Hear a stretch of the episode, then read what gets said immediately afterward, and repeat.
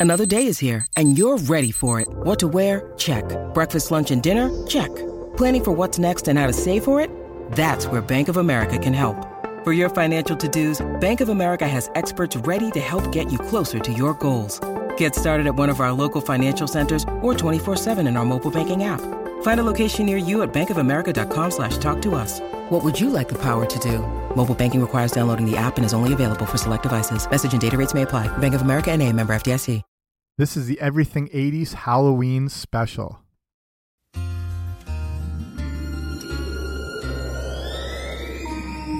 Les sorcières sortent le soir, les fantômes aussi. Le ciel est tout noir, les nuages sont gris. Est-ce que tu as peur des méchants esprits? Oh, monsieur,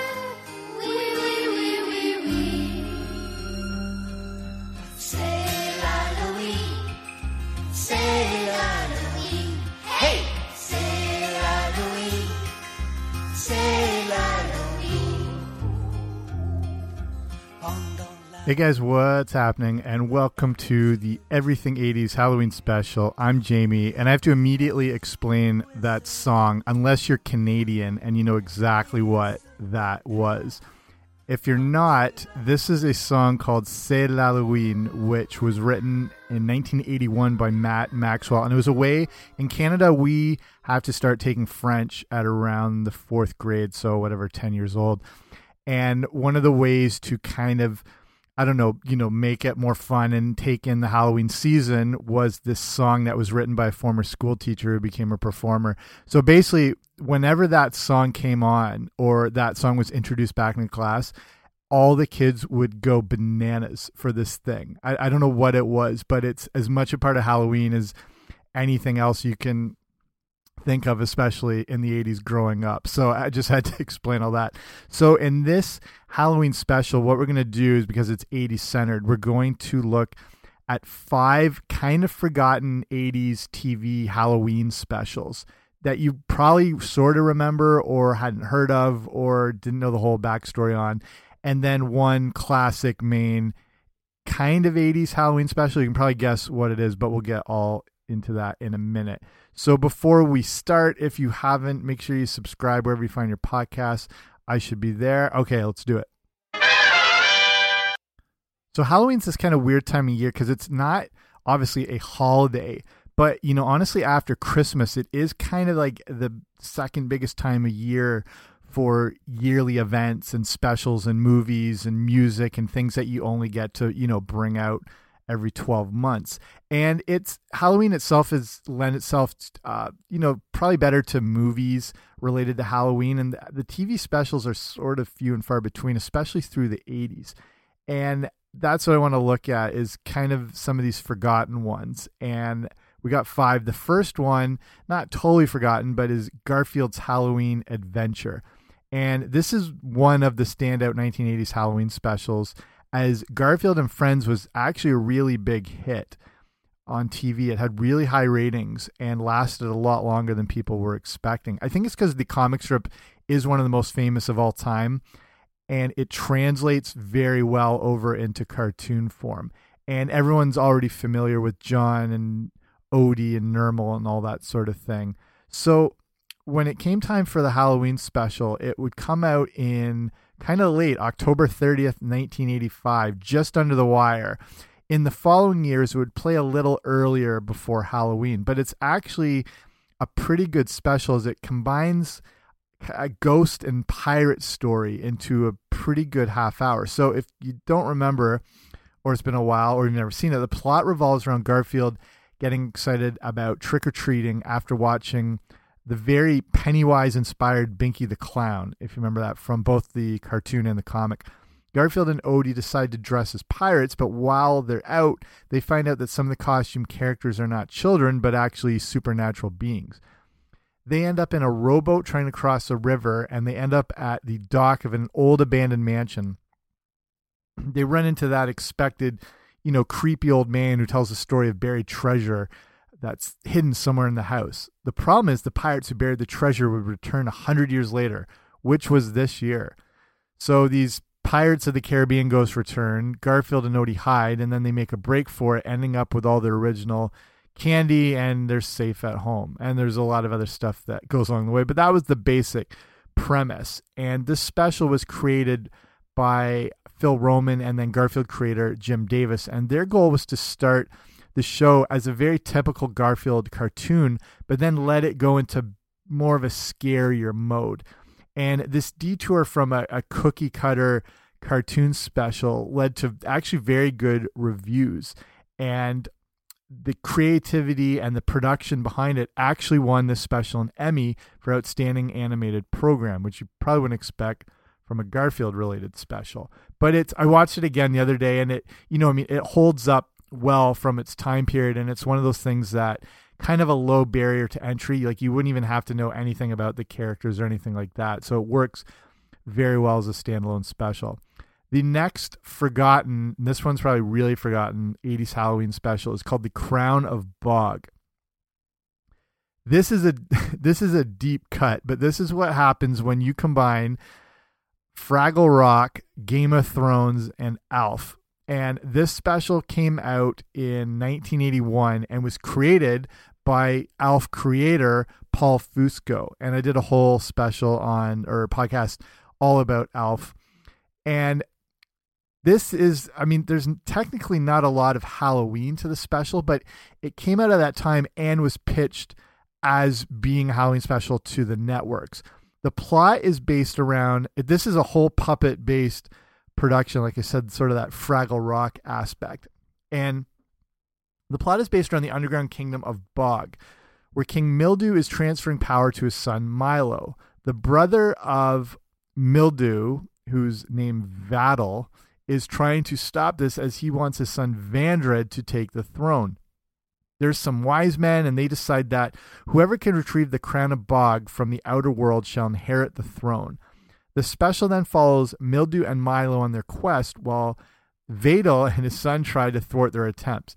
So the Halloween connection comes when they reach to the outer world, kind of like Uncle Traveling Matt would do in the Fraggles, which is our world, and they find themselves in a museum that's having a Halloween party. They find out that the crown can only be touched on Halloween or else you will turn to stone. So Vandal and Vandred end up getting turned to stone, and Mildew and Milo return to Bog victorious. It's very, if you've never heard of this thing, it is very hard to describe this special, but you can actually check it out on YouTube. If you just search for the Crown of Bog, there's uh, the full length release of it. I think there's a few different um, channels that have it it is it is definitely low budget but does have it does have some creativity to it so like i said this special aired on showtime in 1981 then would occasionally be shown in the following years but it just it didn't generate a real audience the funny thing is to hear uh, pretty much a very close Alf impression voiced in Milo and Vandred, who was both voiced by Fusco, who did the voice of Alf on the show. The show also features Bob Fappiano uh, voicing various puppets. He would also work on Al actually majority of the staff that worked on this thing ended up working on Alf. And if you know your Alf history, Fappiano was the name of a holiday on Melmac. And as strange as this show is, there's actually even singing in it. It was what helped allow Fusco to eventually pitch a show in Alf that would be one of the biggest of the decade. So the the crown of bog is no dark crystal, but it's definitely amusing. Okay, the third forgotten, and this might I don't know this might trigger some people, but the third forgotten Halloween special is Mr. Boogedy. And I distinctly remember Mr. Boogedy as it aired in 1986 on Disney's Sunday Movie. Do you remember that when that was a thing and Disney owned Sunday nights? I mean, they they own everything now, but this was uh, that was like kind of sort of must see TV at the time on Sundays. This Halloween special is like the Burbs and the Money Pit meet the Addams family. That's the only way I can describe it. The thing I remember, as most others did, is that Disney loves to scare the crap out of kids. I was around nine, I think, at the time, sort of in prime Halloween mode. and would also trust that whatever Disney put out was in our best interest. Mr. Boogedy would be one of the things that would break that trust for a lot of kids. This was a TV movie, and it was also an attempt at using it as a pilot for a future TV series, which didn't pan out. Mr. Boogedy told the story of a family that moves into a new house in a New England town. The house, of course, turns out um, to be pretty much the house from the Amityville horror or poltergeist. The family thinks these are just pranks because the dad loves to do pranks on their own kids, so on his own kids, so they basically brush it off. They start to realize there's a supernatural presence in the house, and they learn in town about the history of where they live. They learn of the ghost of William Hanover, who, after striking a deal with the devil, eventually would become Mr. Boogedy. The family finds out that to get rid of Boogedy, they have to take his magic cloak. Boogedy eventually appears and is able to blast lightning out of his hands, kind of like the Emperor in Return of the Jedi. Eventually, they are able to use a vacuum to suck the cloak of Mr. Boogedy, which causes him to disappear. The family feels relief that he is gone and the house is no longer haunted. But we hear the voice of Boogedy exclaiming that maybe he is not gone after all, aka they were setting up a future series. And this is kind of, I mean, when they do this in a regular TV series or a sitcom, they call it a backdoor pilot where they take a, an episode and kind of introduce whatever the spin-off might be for a future series, you know, like and it's focused on just that character, just that premise. So they did that with Mr. Boogedy in a like a full TV movie. So it's the cast features some um actually decent actors. There's Richard Masur who played Carlton Davis. Mimi Kennedy was the mom. Benji Gregory was Ari Davis. He was Brian on Alf. And he was also on shows like the A Team, TJ Hooker. He was a voice in Pound Puppies. A young David Faustino, aka Bud Bundy from Married with Children, was in it. Kristy Swanson was in it. So this movie, again, well, um, roughly quoting it as a movie, is scared kids, but also developed a bit of a following. And it actually would lead to a, a sequel called Bride of Boogedy in 1987. And and some interest is still remains in this. And with Disney Plus coming out, they're releasing like their entire back catalog. And I had a look, and Mr. Boogedy made the cut, so more people will get to see this thing. Okay, here's another deep 1980s Halloween special cut. It's called The Midnight Hour. And this is um this is a deeper one. So I mean, if you were waiting until Halloween to watch The Midnight Hour in 1985, you would have missed it because it aired the day after Halloween that year. The Midnight Hour was a TV movie put out by ABC in 1985 and was kind of a teenage monster movie. It told the story of a bunch of teens who break into a witchcraft museum on Halloween night. And wouldn't you know it, they accidentally raised the dead. When they have uh, also what they have raised is a witch who is hell bent on getting revenge on pretty much everyone and everything. They also, and to make it, you know, hip to the cool teens, they raise a cheerleading ghost who helps the teens, you know, fix this classic teenager mistake without them really knowing she's a ghost. The witch descends on the town and starts turning kids into vampires. The kids team up with the ghost cheerleader and have till midnight to stop this all, or the town will stay cursed forever. Wouldn't you know it? They fight off the undead. They use silver bullets. They um, end up finding this ancient parchment and then are able to stop and reverse all the damage done by the undead. The main character, Phil, finally realizes that Sandy, the ghost cheerleader, was a ghost all along and she has disappeared too. But while driving home, he hears a song on the radio dedicated to him from Sandy to know she's always looking out for him. And that's a beautiful moment. So, this is a legit two hour movie that is very 80s centered, has a lot of great 80s themes and music to go along with it. Critics didn't love it, and they called it more of a campy horror romp that was trying to be a teen comedy. But there's some eh, like decent production and actually fun fact the special effects costume and makeup were all done by the main guy who did the thriller video. So it, it does have that sort of aesthetic to it the midnight hour still got a decent response from viewers as it fit the mold of many other 80s movies and shows so it made it feel familiar despite having this bizarre premise uh, and again, you just have to ignore the fact it aired on November 1st. Again, this is you can watch this whole thing on YouTube. I watched through probably about half of it. And like I said, it's just like that standard 80s teenage movie trope, but with that Halloween spin. Like it, it's okay. And I think it had a better response to the time. And people who liked it then will probably love it more now, just as sort of a nostalgia trip. Okay, the last one.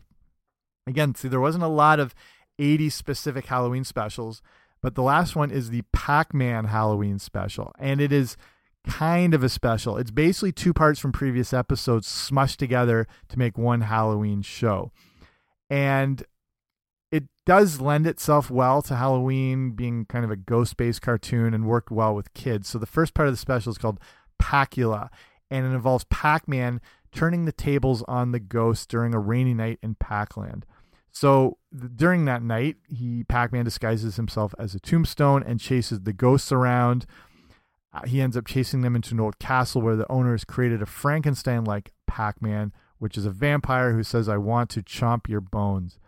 Pac-Man then battles the Pacula monster and chases him and the ghosts around the castle as Pac-Man tends to do. There's not a lot of deep themes in this episode, just FYI. The second part of the Pac-Man Halloween special is called Trick or Chomp.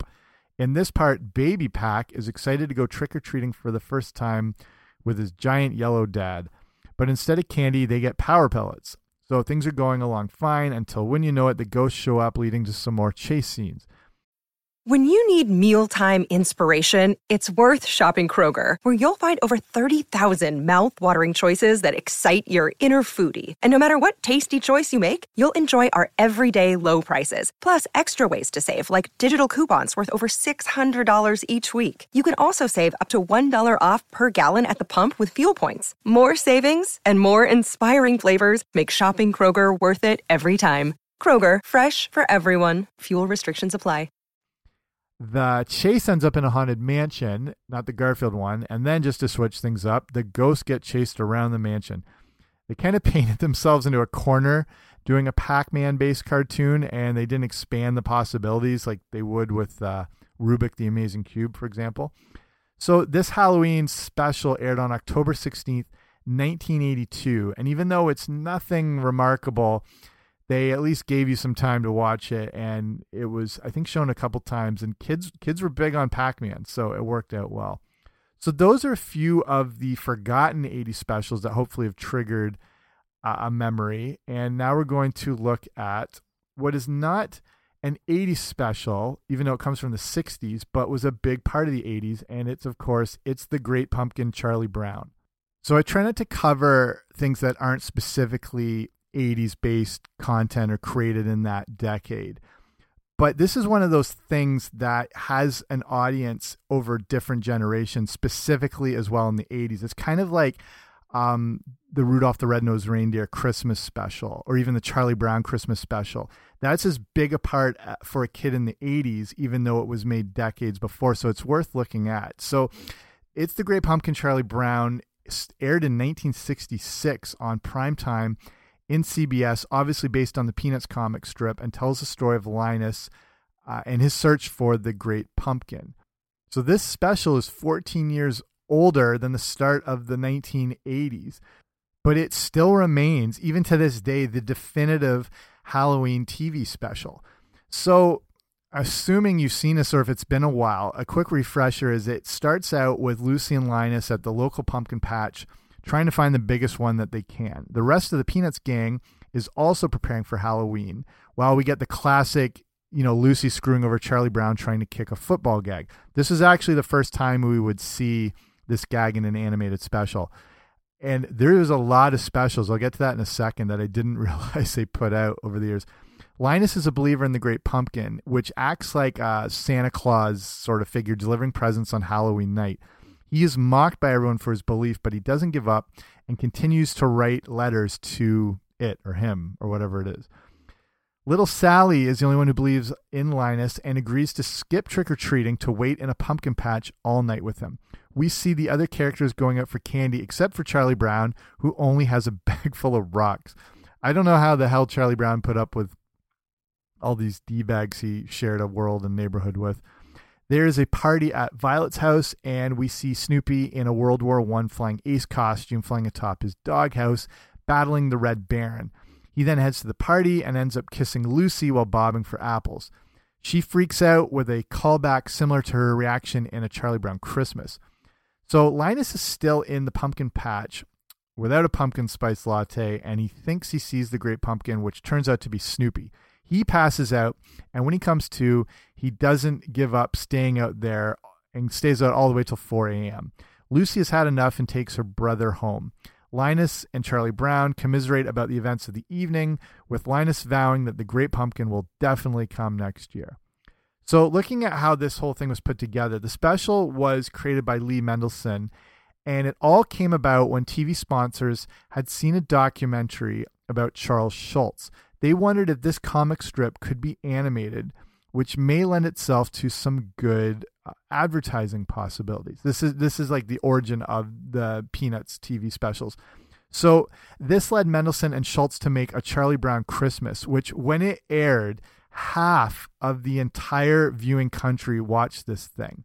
That's how massive it was, as well as how specifically directed any TV show in those in those decades like the 50s the 60s going into the early 70s and how they could absolutely capture um, the audience and the majority of all viewers on TV. So the idea for It's the Great Pumpkin, Charlie Brown, was to be based on the idea of Santa, and it was adopted from a few specific comic strips that they um, Schulz had written. The basis was that there was a lot of hope and disappointment surrounding the idea of Santa Claus and they wanted to reflect this with the great pumpkin and kind of the absurdity of how families and kids still use the tradition of Santa and how it's still a massive part of the culture and this idea of this weird kind of lie and tricking kids and believing and then one day just like no no it's it's not real. So they're just the absurdity of it. They wanted to reflect in the idea of the Great Pumpkin. Like it makes just as much sense to believe in the Great Pumpkin. The special first aired on October 27th, 1966. Again, just under the wire before Halloween. It was actually the third Peanut special, following up from A Charlie Brown Christmas and Charlie Brown's All Stars, which I don't know if as many people remember, but like as I mentioned, there's a Peanut special for pretty much every holiday event or occasion you can think of. Here's just a few. They, there's um, You're in Love Charlie Brown for Valentine's Day. There was a summer based special called It Was a Short Summer Charlie Brown. There's an election day one called You're Not Elected Charlie Brown. Charlie Brown Thanksgiving. It's the Easter Beagle Charlie Brown. Another Valentine's one called Be My Valentine Charlie Brown. Happy New Year Charlie Brown. Even It's Arbor Day Charlie Brown. This is just scratching the surface. I had. there are so many peanut specials over the years. Just in the 80s, there were 14 different ones. And I must have missed a lot of them because I do not remember anything. But this shows what an impact the Christmas and Halloween special really were because we continue to watch them year after year, even though they came out in 1966. So CBS would run this every year until the year 2000 when ABC picked up the rights and has continued to show it annually since 2001. Some years, this year, 2019, they're airing it twice. And, you know, usually they try to get like a mid October and then one closer to Halloween. So, looking at the success of this special, these Charlie Brown specials, they give a feeling of comfort for most people because it appeals to those who not only first watched it when it first aired in 1966, but also to new audiences today it's amazing the legacy the Peanuts have had, and they still are finding brand new audiences every year. You know, there's like that CGI animated movie. I, I don't know if they have like a Netflix one as well, but it's still remained, I don't know, this sort of iconic and embracing um, property that like the Peanuts mean nothing to kids today. Um, they're, they're not familiar with the history, but they know this like whole new special, and that'll happen 10 years from now. They'll just keep reintroducing it. So the thing with the, you know, specifically, it's the Great Pumpkin, Charlie Brown, having these type of specials, also like Rudolph, also like Frosty, when you have them consistently air year after year, it's like having that old friend, you know, you can always count on to stop by. And it's the Great Pumpkin is still a rating success. In 2008, it managed to pull in 6.28 million viewers, even though it aired early in October When it aired the first time in 2019, it was a worldwide trending topic on Twitter. So this special is unique as it brings in a very wide demographic of people. So it's not just the baby boomers that are looking back on it with nostalgia, but over 2 million of those viewers were the prized demographic of the 18 to 49 range. And I think this is because a large majority of them, like us, or, you know, depending on your age, we grew up watching it in the 80s. And to us, it was just a straight up 80s special, and probably a lot of kids weren't familiar. It was years and years older. So it's as much as like a special to us in the 80s as it was to the people watched in 1966. So the same thing, we want to relive it year after year. And again, 6 million viewers might not sound uh, like a lot, but in this day and age, it is a ton it still regularly beats other top competitors in its time slot, even though people have seen this special dozens of times. I think was it this year or last year, whatever when it came out, it beat like the I think shows like it's either Master Chef or Top Chef or whatever the top couple that are usually in that time slot. And this special that people have seen dozens of times still beat it, which again speaks to its legacy and its uh, kind of that again that comfort and that return during this time of year that is kind of always there consistently. So looking at here's uh the the soundtrack which i think is worth pointing out because it's got more of that iconic music conducted by vince guaraldi.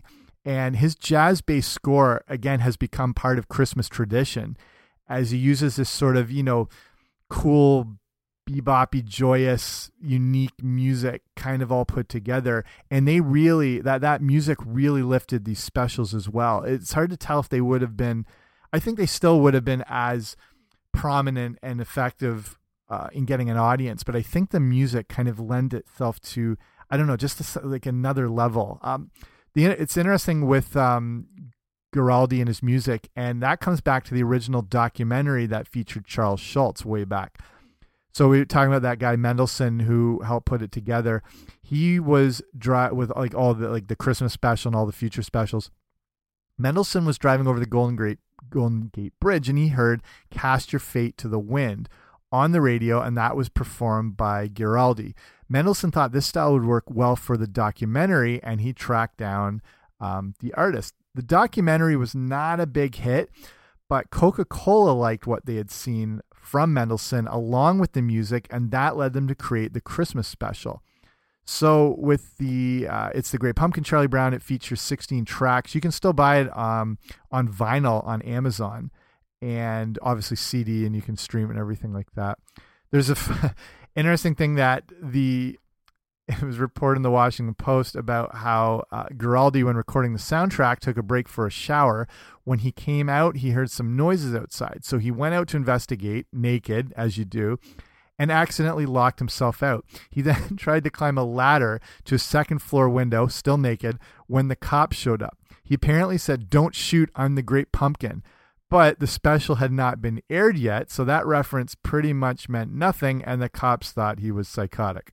It all worked out, I think. So here's um, a few more fun facts related to It's a Great Pumpkin, Charlie Brown. Kathy Steinberg, who did the voice of Sally, had to be rushed to get her lines done as she was about to lose a tooth, and the list would have severely affected her recordings. The fact that Charlie Brown received rocks actually angered viewers and fellow kids and they would end up sending candy to Schulz's office for years addressed to Charlie Brown. I don't know if people were thinking this is a real person or just the idea that they're contributing somehow, but a lot for years people were sending candy to his office. Another fact the girl who recorded the voice of Lucy would get so nervous to do her lines that she would throw up after every single take, which is the exact same thing that happens to me recording these podcasts. And then I think the most interesting fact is the network had you know they had the the Peanuts Christmas special, but they wanted another one that they could play every year. The idea was that if Mendelson wasn't able to put together a Halloween special and make it a hit, CBS was not going to produce any more Peanuts specials, which is a real jerk move and a lot of pressure at the same time to put these things together. Together, they, holding like a figurative gun to their head, but it obviously worked out. So I'll start wrapping up here. Uh, when I was young, I went to school with a kid who believed in the Great Pumpkin, and I don't think he actually believed in him, but he was such a fan of the special and the peanuts in general that he kind of made this whole thing part of his identity. And, you know, random beliefs aside, again, that shows how impactful it's the Great Pumpkin Charlie Brown was during the 1980s. Even though it was made a long time before, it's been adopted by people of, you know, that 80s based age who grew up watching it. So, and it, it falls into that category again with, you know, Rudolph, Frosty, Charlie Brown Christmas. It's adored by multiple generations who embraced it as their own. So that concludes the Everything 80s Halloween special and looked at a nice sampling of sort of familiar 80s Halloween specials, completely forgotten ones, and then, you know, the probably the most iconic of all time. So thanks for taking the time to listen to this show. I appreciate it. I know there's a lot of shows out there, so the fact you listen to this one means a lot. I will be back soon with non Halloween related 80s based shows. But to finish off, we'll have Matt Maxwell take us out with Say Halloween.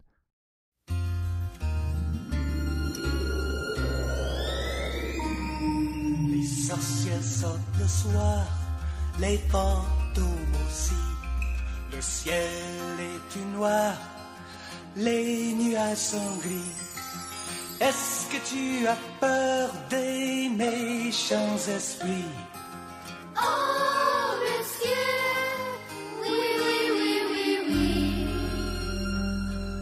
C'est l'Halloween, c'est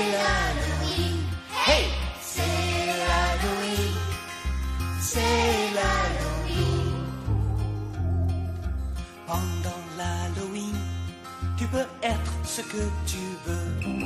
Un tigre féroce ou un serpent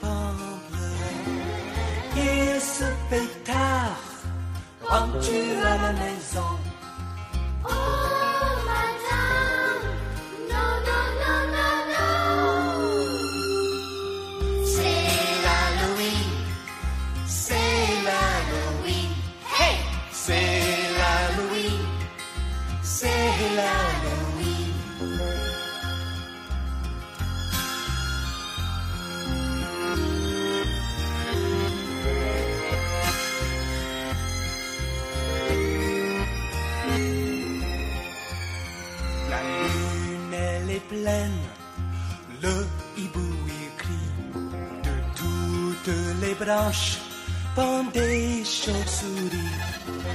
Est-ce que tu as peur de cette nuit? Oh, madame